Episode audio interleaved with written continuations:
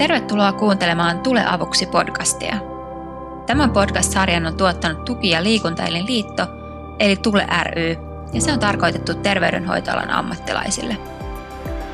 Tässä podcast-sarjassa käsittelemme potilaiden auttamiseen ja tukemiseen liittyviä ajankohtaisia kysymyksiä ja pohdimme niihin vastauksia yhdessä alan asiantuntijoiden kanssa. Tule avuksi podcast auttaa sinua auttamaan paremmin.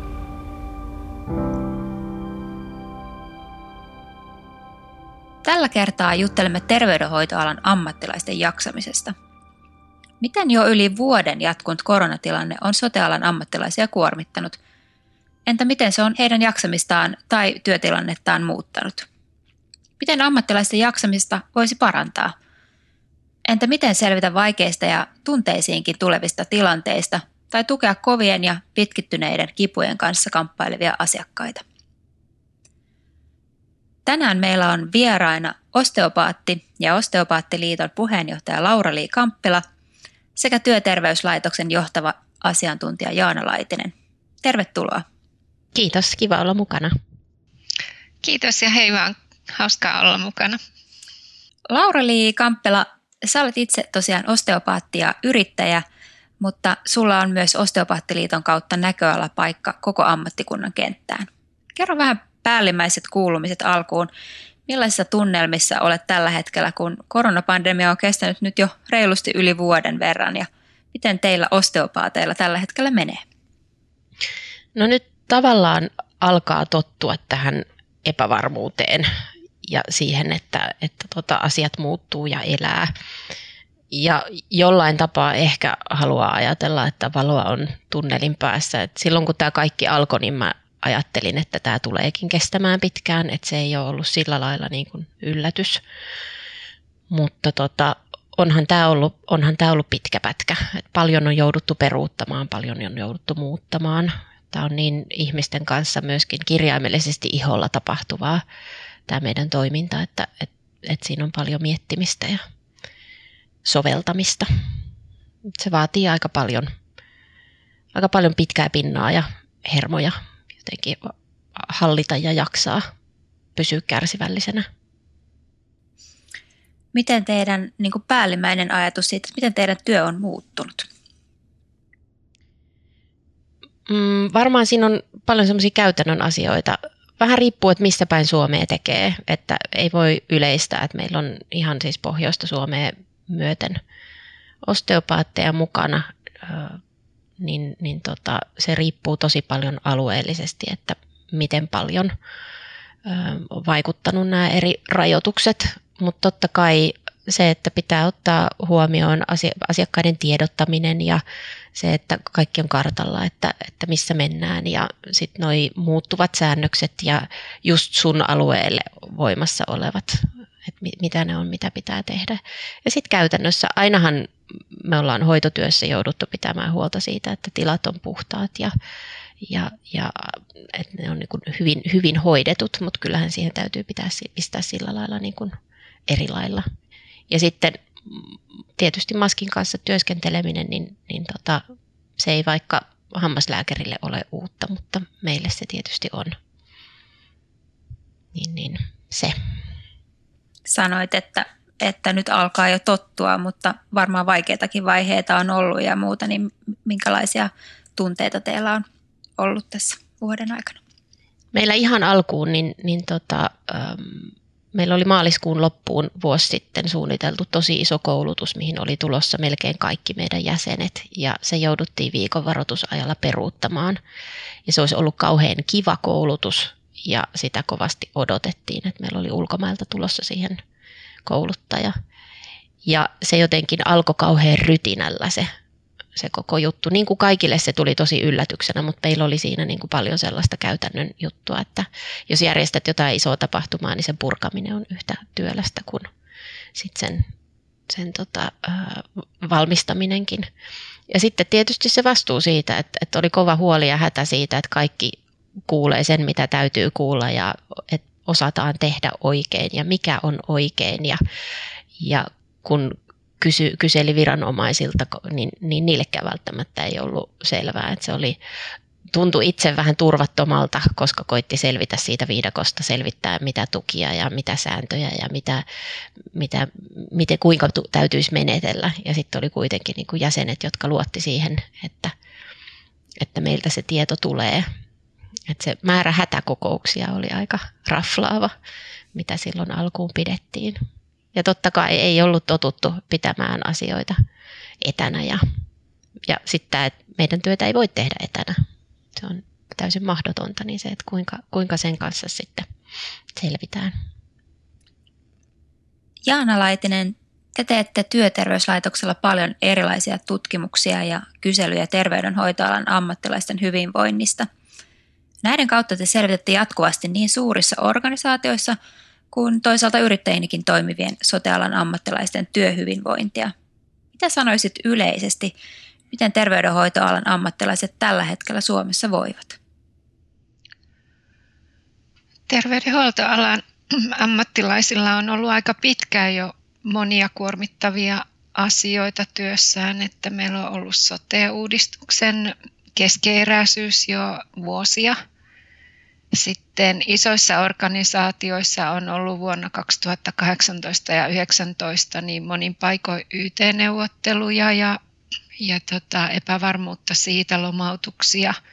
Ja nyt sitten tuli korona 20, niin kyllä se huolestuttavaa on, että meidän mitä kuuluu kyselyn mukaan, johon on osallistunut yhdeksästä isosta sote-organisaatiosta ympäri Suomea vastaajia ja hyvällä vastausprosentilla, eli melkein 70 prosenttia on vastannut, niin Noin kolmasosalla on psyykkistä rasittuneisuutta ja, ja heikentynyttä työkykyä. Yrittäjistä meillä ei valitettavasti ole samanlaista tietoa, tilannekuvaa, mutta että yrittäjillä on myös rankkaa ja raskasta ja sitten jos ajatellaan, niin tällaiset taloustilanteet vielä niin kuin haastaa todellakin. Että yrittäjillä, ja yrittäjillä on sitten vielä niin kuin periaatteessa kaksi kaksi ammattia, että on se yrittäjän ammatti, joka tuo kuormitusta, kun pitää osata markkinoida ja johtaa strategiaa ja miettiä laajentumista ja kaikenlaista. Ja sitten on sit se hoitotyötä tekemisen niin kuin työkyky ja, ja siinä työssä tulevat kuormitustekijät ihmisten hoitamisesta. Että, et, työ on tosi merkityksellistä ja se varmaan auttaa monia sotealan työntekijöitä ja yrittäjiä jaksamaan.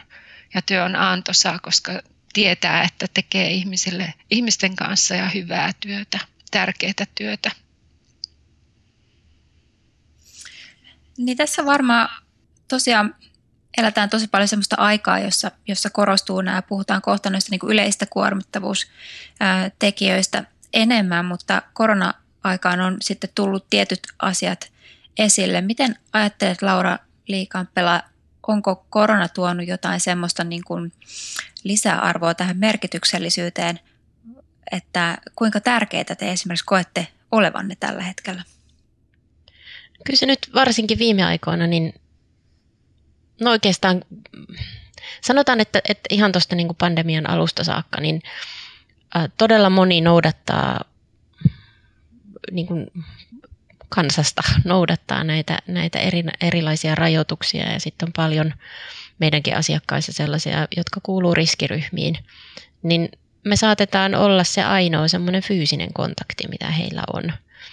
Ja moni sitten myöskin niin kuin säännöstelee sen tavallaan niin, että ei vaikka käy ruokakaupassa itse tilaa ruuat kotiin ja näkee, näkee tota ihan ydinperheen lisäksi niin ihmisiä vaikka vaan ulkona sen vuoksi, että pystyy sitten käymään hoidossa, joka on vaikka kipujen takia sellainen, mikä on, mikä on hyvin tärkeää. Ja sen huomaa, että se on hyvin merkityksellinen se kohtaaminen enemmän, enemmän vielä kuin tavallisesti.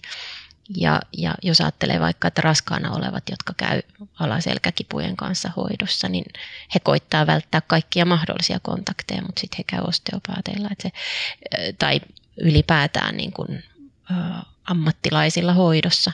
Ja se, että, että meillä on, meillä on niin kuin se tietty, se lisää sitä vastuuta, mutta se lisää myös sitä merkityksellisyyttä siinä, siitä, siitä hoitotilanteesta, että se on, siitä tulee aika erityistä molemmille.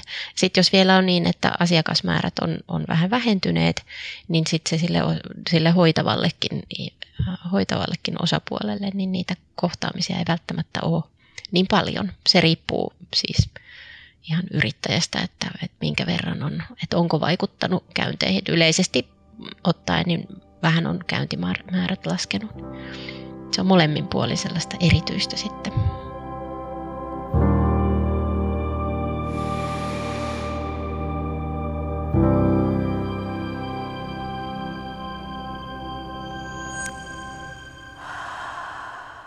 Sosiaali- ja terveysalalla työskenteleminen on oikeastaan tosiaan aina ollut monin tavoin raskasta. Työ on sekä fyysisesti että henkisesti rankkaa. Se voi olla väsyttävää vuorotyötä. Työtä voi olla myös määrällisesti aivan liikaa. Kiirettä pitää.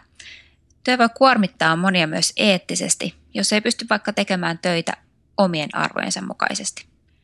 Lisäksi, kuten Jaana Laitinen mainitsi, valmistelussa ollut sote-uudistus on lisännyt alalle epävarmuutta – Hoitajapulakin piinaa ja se taitaa paheta tulevaisuudessa entisestään.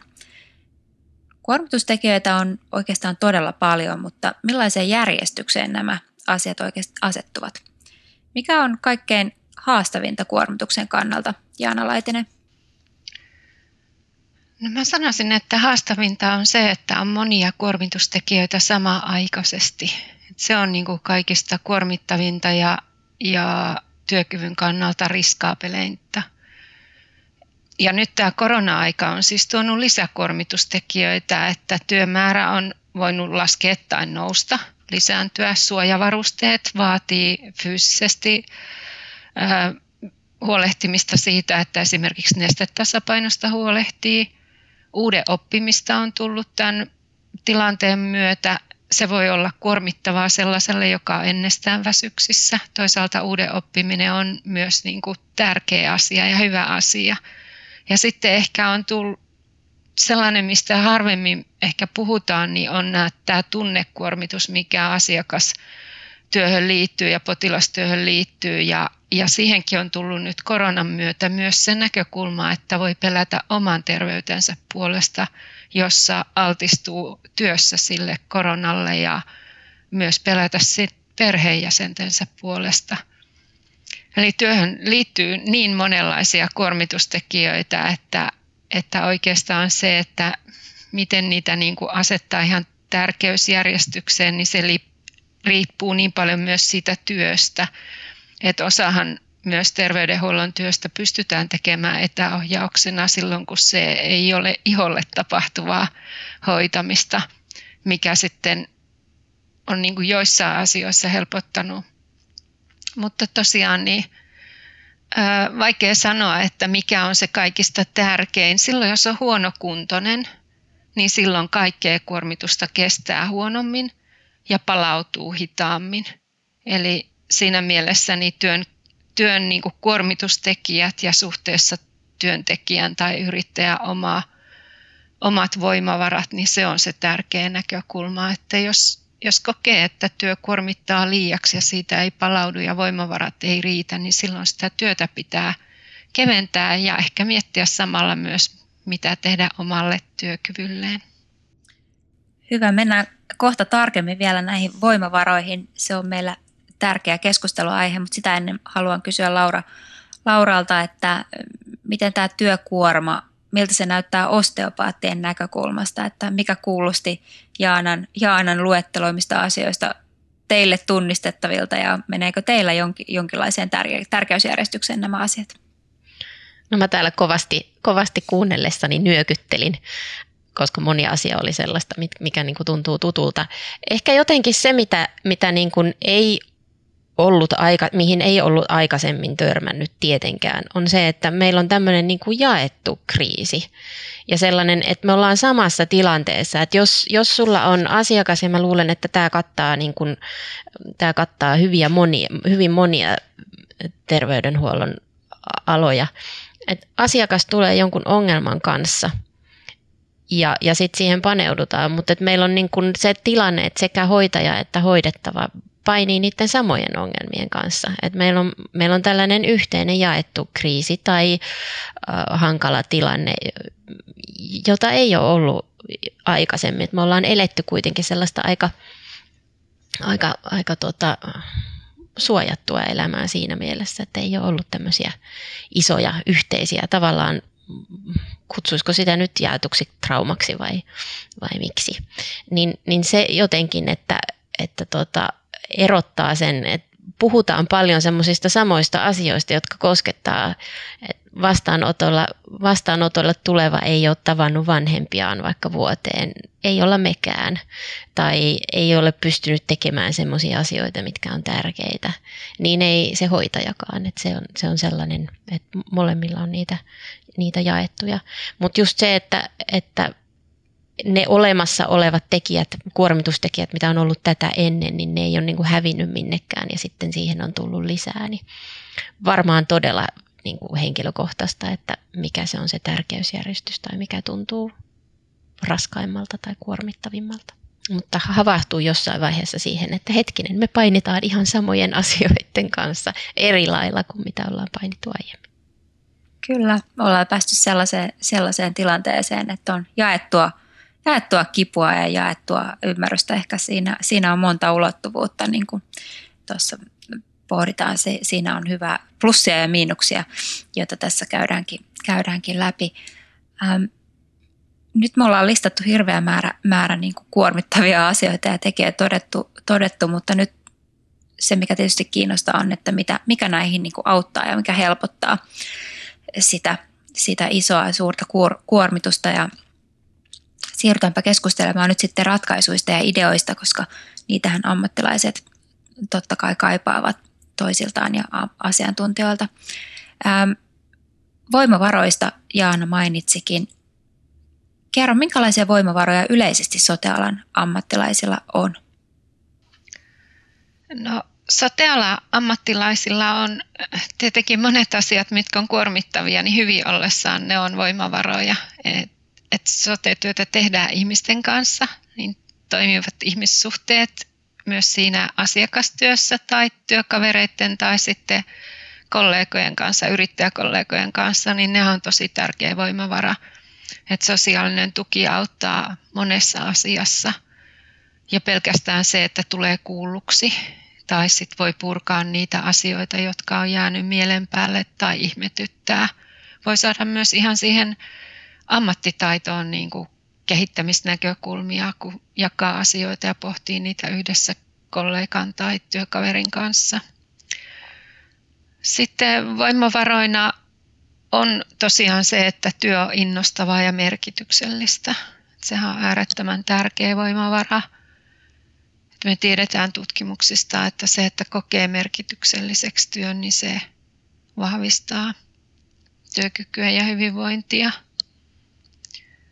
Ja sitten niitä voimavaroja voi myös ihan omalla tekemisellä, jos ajatellaan niin kuin yksi yrittäjä vaikka, niin, niin miten tota, järjestää sitä omaa työtä, että keskittyy yhteen asiaan kerrallaan, eli pitää itsestään huolta sillä lailla, että pystyy keskittymään yhteen asiaan kerrallaan, ettei ei käy liian ylikierroksilla koko ajan.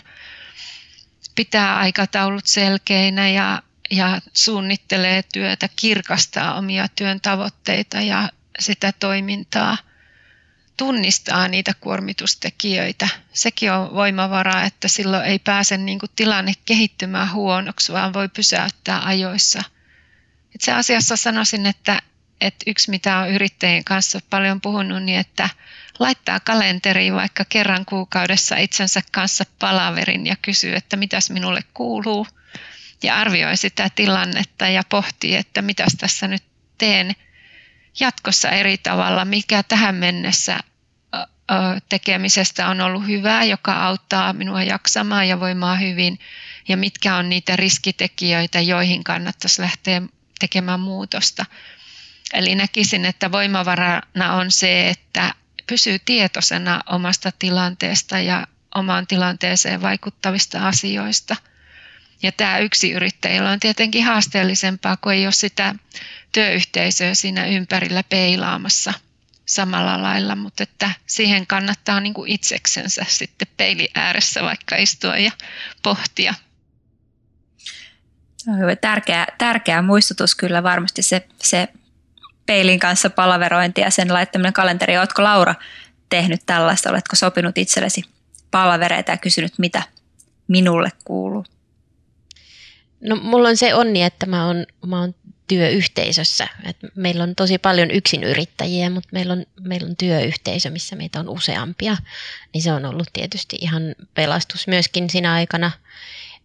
Me oltiin hetken aikaa myös kiinni, niin siinä aikana me sitten nähtiin toisiamme myös etänä. Et se, on, se on vaikuttanut siihen, että on jaksanut. Mä oon käynyt työnohjauksessa myöskin, mikä on ollut sellainen, missä on sitten avustetusti katsottu peiliin. Se on ollut myös kauhean tärkeää ja, ja hyödyllistä. Mm, ja, ja sitten sit se, että, että me ollaan koitettu järjestää sitten ihan noille meidän, jos mä ajattelen liittona, niin me ollaan järjestetty muutamia semmoisia tila, tilaisuuksia, missä on päässyt tapaamaan, tapaamaan etänä kollegoita. Et se on kanssa. Sen huomaa myös, että siitä alkuun ehkä tuommoiset etätapaamiset tuntu jotenkin epäluonnollisemmilta tai että ne ei tunnu sillä, tuntunut sillä lailla niin kuin korvaavilta, mutta nyt niin huomaa sen, että, että jos juttelee vaikka muutaman ystävän kanssa etänä, niin se alkaa jo tuntua siltä, että on kohdannut jonkun. Että kyllä se, se on parempi kuin ei mitään. Et se on myös semmoinen, mitä, mitä pystyisi sitten niin kuin rakentamaan tuommoisia verkostoja. Tämä voisi olla semmoinen, mikä voisi toimia jatkossakin, koska välimatkat on pitkiä ja ihmiset tekee mahdollisesti aika yksin töitä. Ei liity ainoastaan meidän alaan, vaan muutenkin. Mitä, mitä muita voimavaroja osteopaateille eh, on tai osteopaateilla on, näkisit muuta kuin tämä tavallaan teidän verkosto ja yhteisöt, joita muodostatte? No jälleen Jaanan puhuessa, puhuessa nyökyttelin täällä, että totta kai se niin kuin ihmisen kohtaaminen, niin siitähän saa, että se on semmoinen aito kohtaaminen. Meillä on, meillä on kolme varttia tunti aikaa tavata se ihminen, niin sitten kun sä et just näe muita ihmisiä, ja, ja mulla on ystäviä, jotka niin kun, kun ne tekee aidosti etätyötä ja on ollut, ollut kotonaan koko sen vuoden, niin mähän näen ihmisiä koko ajan. Niin sehän on valtava, valtava voimavara. Ja sitten myöskin se, että, että on koitettu niin kuin löytää niitä positiivisia asioita jokaisen elämästä, että kun käydään sitä tilannetta läpi, että mitä ihmiselle kuuluu ja, ja missä, missä se menee ja kuinka voitaisiin tilannetta helpottaa. Ja kun löydetään niitä positiivisia asioita, että vaikka mikä tukee unta tai mikä tukee jaksamista tai muuta, niin ne on sitten semmoisia yhteisiä, yhteisiä löytöjä. Ja sitten se, että, että tekee just sitä merkityksellistä työtä, että kokee sen ja kuulee sen ja näkee sen, niin se, on, se palaute on aika välitöntä. Että ei tarvitse miettiä sitä, että tekeekö semmoista työtä, millä on väliä, vaan, vaan että näkee sen, että, tai tuntee hyvin vahvasti sen, että tekee hyvää tai pyrkii hyvään ja pyrkii tavoitteisiin ja pääsee niihin tavoitteisiin. Se on kai palkitsevaa. Ja se, sen, kyllä se, se tulee tavallaan jatkuvasti esiin, niin niin se ei pääse sillä lailla unohtumaan. Yksi aika iso asia, jolla voidaan vähentää kuormitusta, ei pelkästään sote vaan kaikilla muillakin aloilla, joista, josta puhutaan tänä päivänä tosi paljon, on, on palautuminen. Jaana, miten, mikä merkitys palautumisella on sotealan ammattilaisille? Palautuminenhan tarkoittaa sitä, että, että palautetaan niin energiavarastot ja fysiologiset reaktiot lepotilaan ja lihakset lepopituuteen ja mikäli siitä palautumisesta ei huomaa tai pysty riittävästi huolehtimaan, niin kyllä se sitten se työn tekeminen alkaa syödä naista ja miestä, eli alkaa tulla oireita ja, ja vaivoja ja mahdollisesti sairauksia. Ne voi olla fyysisiä tai ne voi olla henkisiä, kognitiivisia. Huonosti palautunut voi nukkua huonosti. Toisaalta uni on kaikista tärkein elintavoista palautumisen näkökulmasta, että unen aikanahan meidän mieli käsittelee niitä päivän asioita ja oppiminen syvenee ja aivoissa tapahtuu puhdistuspartion siivoukset ja toisaalta energiavarastojen täyttämiset. Eli kyllä se, se tota, palautuminen on niin kuin A ja O siinä, että jaksaa tehdä työtä päivästä toiseen, viikosta toiseen ja vuodesta toiseen. Ja palautumisessa, palautumisen keinojen monipuolinen käyttäminen on tärkeää, että yksi mikä yrittäjillä erityisesti tuntuu olevan haasteellista, niin on se, että ei enää ajatella sitä työtä. Ja jos sanotaan, että älä ajattele työtä, kun työpäivä on lopussa, niin silloinhan ihminen just ajattelee sitä. Eli miten sitten kehittää sellaisia rutiineja, että pääsee irti niistä työasioista, rentoutuminen, harrastukset, kivat puuhat. Tai sitten ihan, että miten sen työpäivän päättää, että vaihtaa työvaatteet kotivaatteisiin ja pesee kädet ja sanoo itselleen, että nyt otan työn pois itsestäni ja olen nyt vapaalla. Ja sitten ihan perusasiat, että syö, terveellinen säännöllinen syöminen ja riittävä uni, ää, liikunta on tärkeää kahdellakin tapaa, että liikunta toisaalta rentouttaa, mutta sitten pitää olla hyvä kuntoinen, että palautuu hyvin, niin silloin siinäkin se liikunta on tärkeää. Ja sitten se, että esimerkiksi ei käytä alkoholia liiaksi, koska se estää fysiologista palautumista, vaikka se rentouttaisikin. Noi on niitä niin palautumisen hyötyjä ja keinoja palautua. Siinä oli oiva, oivallinen listaus ja katsaus siihen, mitä Laura, miten sinä palaudut omista töistäsi? No mä oon koittanut tehdä sitä esimerkiksi, että kun ne asiat väistämättä lähtee sunnuntai-iltana pyörimään päässä, niin sit mä otan sellaisen pari tuntia, että mä käyn niitä asioita läpi ja suunnittelen sitä seuraavaa viikkoa ja laitan ne aikataulut järjestykseen ja muuta, että mulla on selvillä, mitä se seuraava viikko, että jos mä yritän sen niin kuin vaan sulkea pois, niin se sieltä, kuten sanottua, niin se sieltä tunkee. Että ottaa sen, ottaa sen ajan ja pistää sen seuraavan muutaman päivän järjestykseen, niin se on auttanut.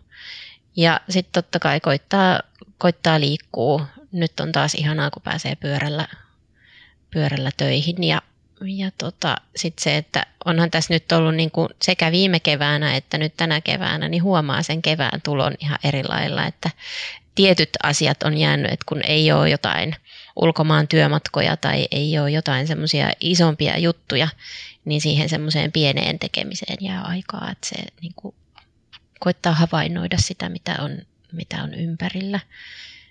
Niin se on, se on ollut sellaista. Ja sitten koitan tehdä sitä, että, että siinä vaiheessa, kun mä menen sinne hoitotilanteeseen, niin kaikki, mitä mun omassa elämässä tapahtuu tai kaikki, mitä on meneillään, että se jää sinne ovien ulkopuolelle. Mutta myös sama, kun mä lähden sieltä työpaikalta, niin mä en voi niille asioille kauhean paljon tehdä sen, sen sen, niin kuin sen työpaikalta lähtemisen jälkeen ihan siinä hoitotyössä.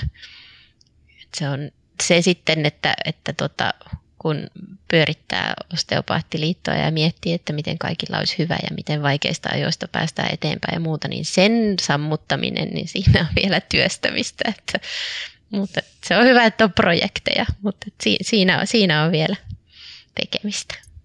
Niin. No ainakin se siirtää sitten välillä sieltä käytön toisesta työstä toiseen näitä, näitä mieliä. Mutta... Ja paljon mä kirjaan, kirjaan niin kuin asioita ylös. Et mulla on tota, muistikirja, missä asiat lukee, että se, että mulla ei niin kuin tarvitse pitää kaikkea päässä, niin ihan vanha, vanhanaikaisesti kynä ja paperi niin auttaa mua palautumaan. Oliko Jaanalla vielä lisättävää palautumis, hyvin palautumiskeinoihin vinkkejä? No tota, joo. Palautumiseen Vinkkejä löytyy Mars-matkalle vinkkilistoista, jotka löytyy tuolta Työterveyslaitoksen nettisivuilta, ihan kun laittaa hakuun Mars-matkalle ja Työterveyslaitos. Ja sitten toinen, mikä on ihan uunituore, on tällaiset pötki pitkälle keinoja työn kuormitustekijöiden hallintaan sosiaali- ja terveysala yrittäjille ja työntekijöille. Tällaiset tota, aika laajatkin tai ohjeist, tai täällä on paljon ohjeita ja vinkkejä. Ja aiheena on kroppakovilla, miljoona asiaa ja tunteet työssä. Pötki pitkälle löytyy myös Työterveyslaitoksen nettisivuilta. Hyvä. Siinä oli kolme, kolme isoa kokonaisuutta, mitä voisitte käydä läpi omassa työssä.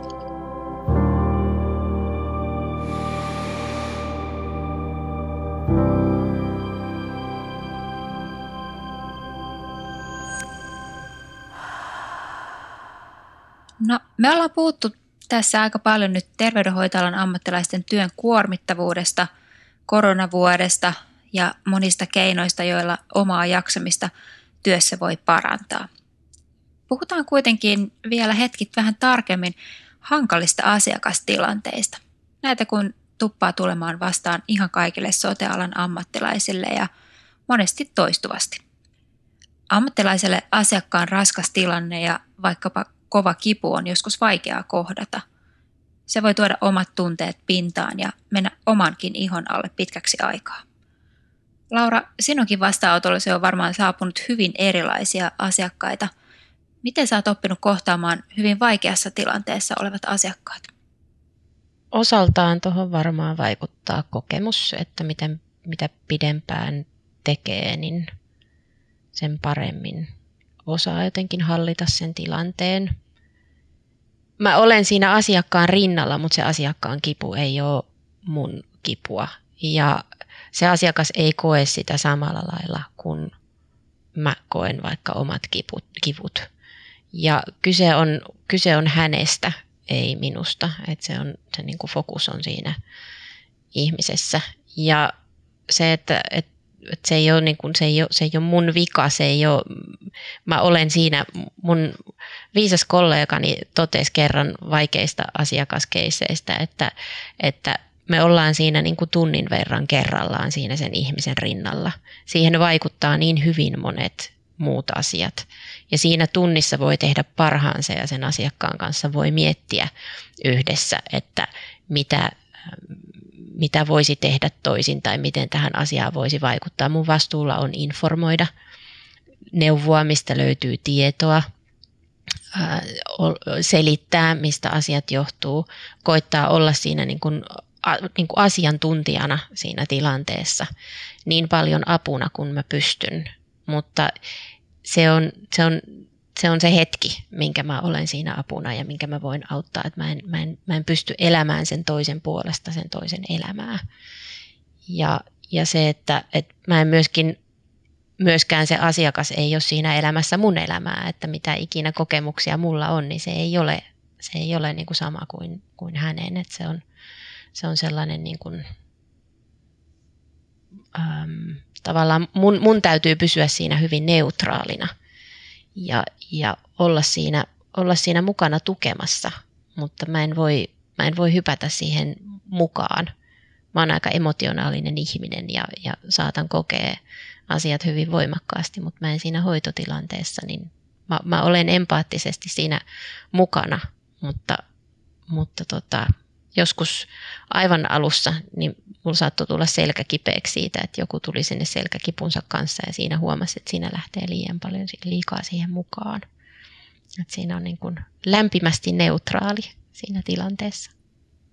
Juuri meinasikin kysyä, että varmaan, varmaan tuon opetteleminen on ihan oma asiansa ja miten, miten se on sinulla mennyt, onko tullut tilanteita, johon olet lähtenyt liikaa omilla tunteilla ja miten, miten sä oot niin purkanut sitä tilannetta sitten sen jälkeen? Miten sä sait sen oman selkäkipusi sitten pois? No mulla on yksi vaikeimmista, mutta antoisimmista, niin on hyvin samanlainen sairas historia tai kertomus kuin itsellä, niin, niin se, että siinä pystyi niin kuin pysymään, pysymään niin kuin omilla jaloillaan, niin se, se kyllä vaati hieman huulen puremista ja se, sen mä kävin sitten kollegoiden kanssa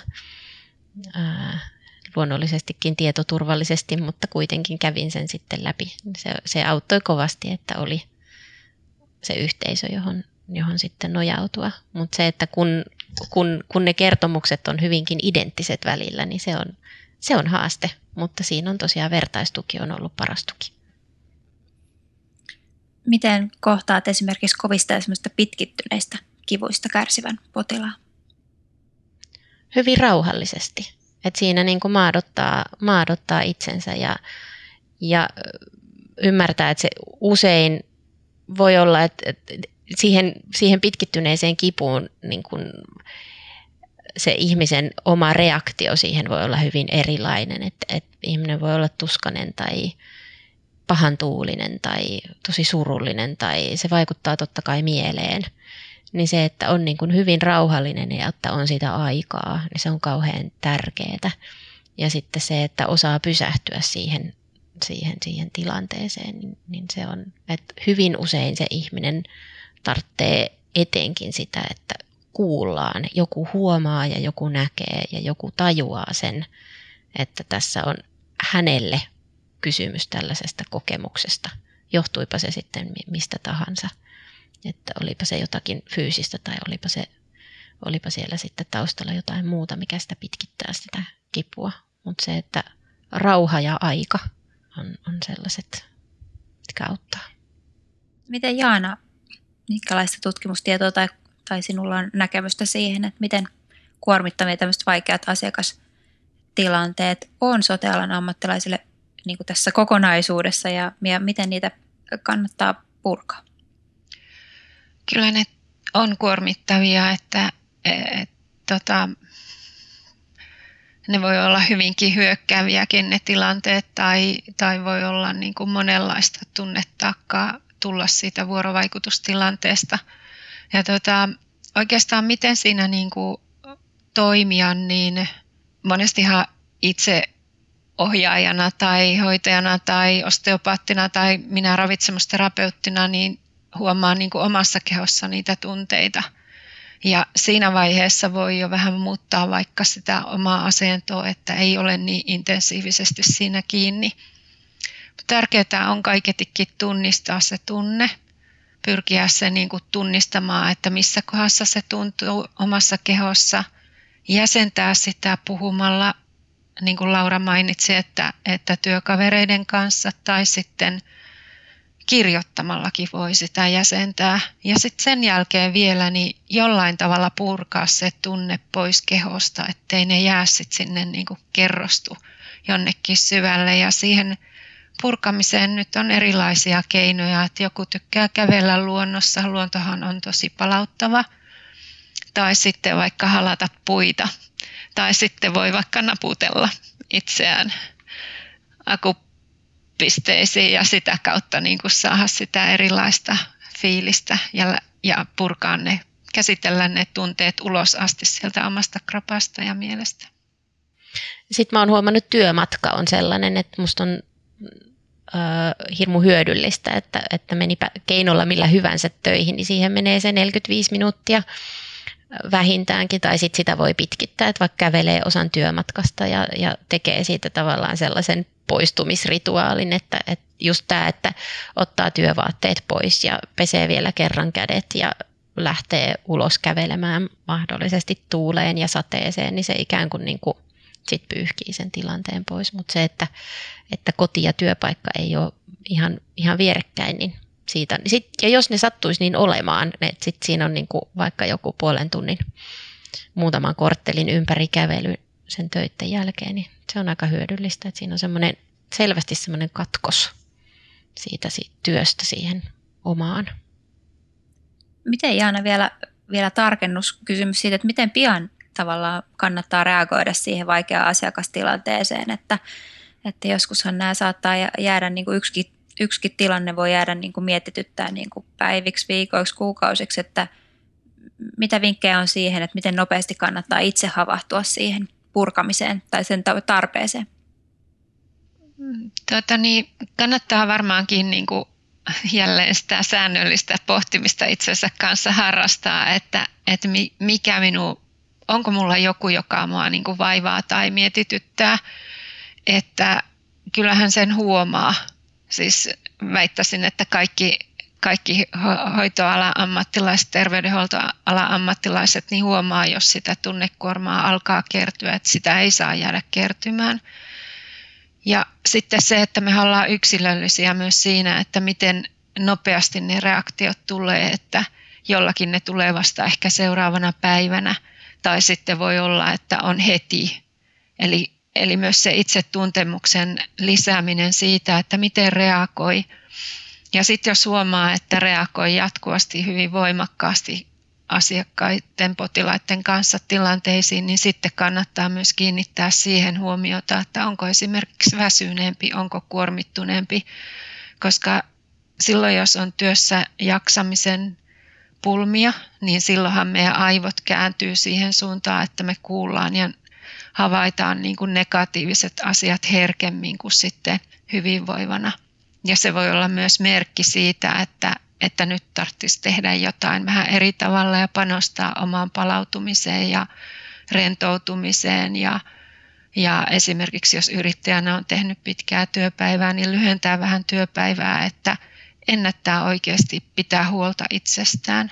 Tehdä vaikka rentoutusharjoituksia tai tietoisuustaitoharjoituksia, jotka tiedetään tutkitusti auttavan kuormittuneessa tilanteessa olevien henkilöiden hyvinvointia parantavasti.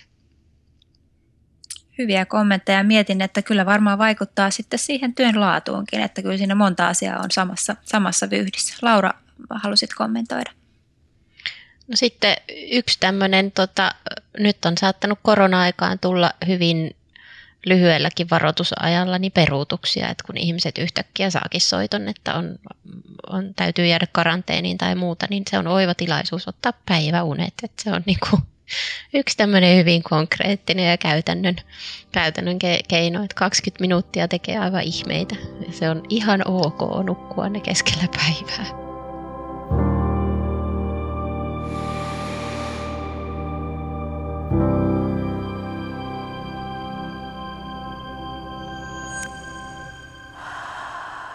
Sosiaali- ja terveysalalla toimii valtavan paljon pieniä yrityksiä. Vuonna 2020 julkaistun työ- ja elinkeinoministeriön sosiaali- ja terveysalan toimialan raportin mukaan kaikista sotealan yrityksistä jopa hieman alle 95 prosenttia on mikroyrityksiä eli alle 10 henkilöä työllistäviä yrityksiä. Osteopaateistakin itse asiassa kaikki toimii yrittäjinä. Yrittämisessä on oma vapautensa. Siinä voi valita asiakkaitaan ja säädellä omaa ajankäyttöään. Toisaalta yrittäjän elämä on monesti yksinäistä, eikä työhyvinvoinnistakaan huolehdi kukaan muu kuin yrittäjä itse. Yrittäminen itsessään voi lisätä työn kuormittavuutta, mutta toisaalta se voi myös keventää sitä. Laura, säkin olet ollut pitkään jo yrittäjä. Millaisia vinkkejä sulla on, mistä lähteä hakemaan yrittäjänä apua ja tukea työhyvinvointiin ja työssä jaksamiseen? No yrittäjä voi hankkia itselleen työnohjauspalveluita. Et se, on, se on sellainen, että jos tuntuu, nämä nyt ei tule missään tärkeysjärjestyksessä, mutta se, että jos ei ole työyhteisössä ja aidosti työskentelee yksin, niin, niin se, että työnohjaus on mahdollista. Me ollaan järjestetty pari webinaaria tuossa keväällä ja sitten toinen viime keväänä ja nyt tänä keväänä niin tuommoisesta työn hyvinvoinnista ja jaksamisesta meidän jäsenille. Niin näitä on kanssa siis eri alojen eri alojen liitot ja etujärjestöt on järjestänyt. Et tietoa löytyy kyllä. Ja sitten se niin kuin verkostoituminen jonkun kollegan kanssa. Totta kai tietysti, jos on kauhean väsynyt ja on, on, on sillä lailla niin kuin uupunut, niin se uuden etsiminen voi olla niin kuin vaikeaa. Mutta, mutta se kollegiaalinen tuki, niin se on, se on ollut sellaista, tai se, se on sellainen, mikä toimii. Jaana, millaisiin asioihin sinun mielestäsi nimenomaan yrittäjien kannattaa kiinnittää huomiota oman työhyvinvoinnin ja jaksamisen suhteen? No, me puhuttiin aikaisemmin palautumisesta, niin mä ajattelen, että se on kyllä tosi hyvä aiheena ja teemana, koska me tiedetään meidän tutkimuksista, että hyvä palautuminen liittyy myös hyvään työsuoriutumiseen. Ja se tarkoittaa yrittäjälle sitten tietenkin tuloja, euroja.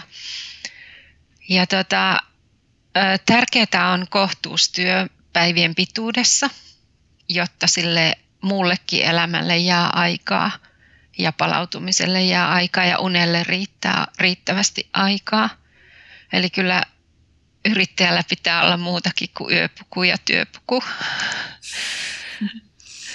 Ja tota, Laura sanoi tuossa noita hyviä, hyviä niin kuin tuenlähteitä siihen, että, että mistä – mistä niin kuin hakea tukea, niin mä lisäisin noihin sitten vielä pari, että meillä on Suomessa hirveän paljon tämmöisiä ESR, Euroopan sosiaalirahaston rahoittamia erilaisia hankkeita käynnissä eri puolilla Suomea. Meilläkin on työterveyslaitoksella tällä hetkellä monta pro- projektia, joissa järjestetään työhyvinvoinnin edistämistä käytännössä yrittäjille, niin niihin mukaan vaan – se on ilmasta toimintaa yrittäjälle ja, ja osa, osaavien ihmisten toteuttamana, että, että tosi hyviä. Ja sitten työterveyshuolto on yksi mahdollisuus myös, että yrittäjä voisi järjestää itselleen työterveyshuollon palvelut ja saada sieltä tukea ja käydä sitten vaikka siinä ihan terveydentila katsastuksessakin aika ajoin. Mistä esimerkiksi tämmöisen työterveyshuollon voi yrittäjä lähteä etsimään? Työterveyshuollon järjestämisessä niin, niin on vähän erilaisia ö, tota, malleja tällä hetkellä, että suoraan voi kysyä ihan työterveyshuollosta, pyytää tarjousta ja kuvausta siitä, mitä, sillä, mitä se kattaa se työterveyshuolto, mitä he tarjoaisivat, mutta sitten myös jotkut joilla alueilla niin paikalliset yrittäjäjärjestöt on järjestänyt myös yhteishankintapalveluna tämmöistä työterveyshuollon järjestämistä yrittäjille, myös meillä maatalousyrittäjille, että, että tota, se on myös yksi mahdollisuus. Siinä oli, oli paljon, paljon hyviä vinkkejä. Nyt sitten vielä keskustelun loppuun pyydän molemmilta lähettämään terveiset sotealan ammattilaisille sekä yrittäjille että siellä ihan, ihan palkkatyössä oleville. Miten, miten nyt jaksaa tästä eteenpäin ja miten, miten pitää huolta itsestänne? Voitte lähettää terveisiä, mitä Laura lähettää. Koitan ajatella sitä niin, että kaikki loppuu aikanaan, että myös tämmöiset poikkeusolot ja sitä myötä tämä helpottaa. Ja sitten tietysti se, että on onni tehdä semmoista työtä, jolla on merkitystä ja jolla on vaikutusta, niin että jaksetaan nähdä se.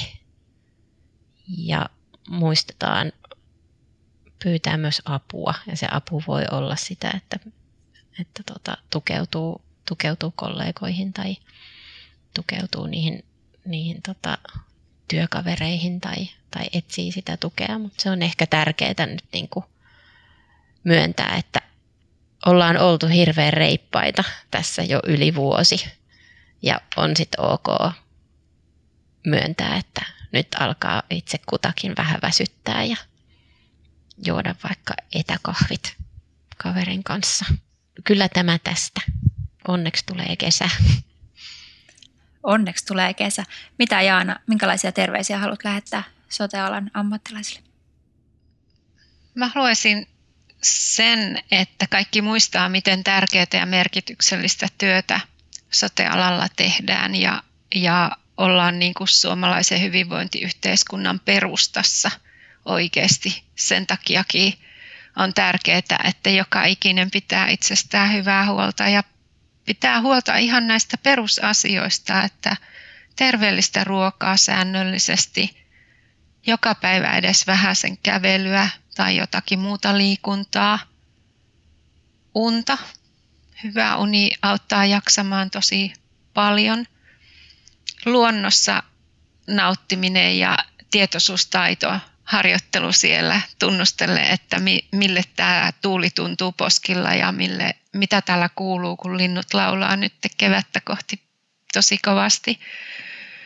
Rentoutumisen keinot ihan jokapäiväiseksi, että, että miten voi rentoutua terveellisillä tavoilla ja sitten kyllä mä haluaisin muistuttaa huumoristakin, että huumori on monesti se, millä jaksetaan vaikeinakin aikoina.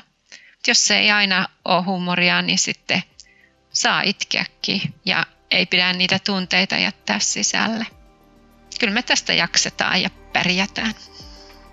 Siinä oli mahtavat terveiset. Kiitos oikein paljon Lauralle ja Jaanalle hyvästä ja tärkeästä keskustelusta. Kiitos. Kiitoksia. Kiitos kutsusta.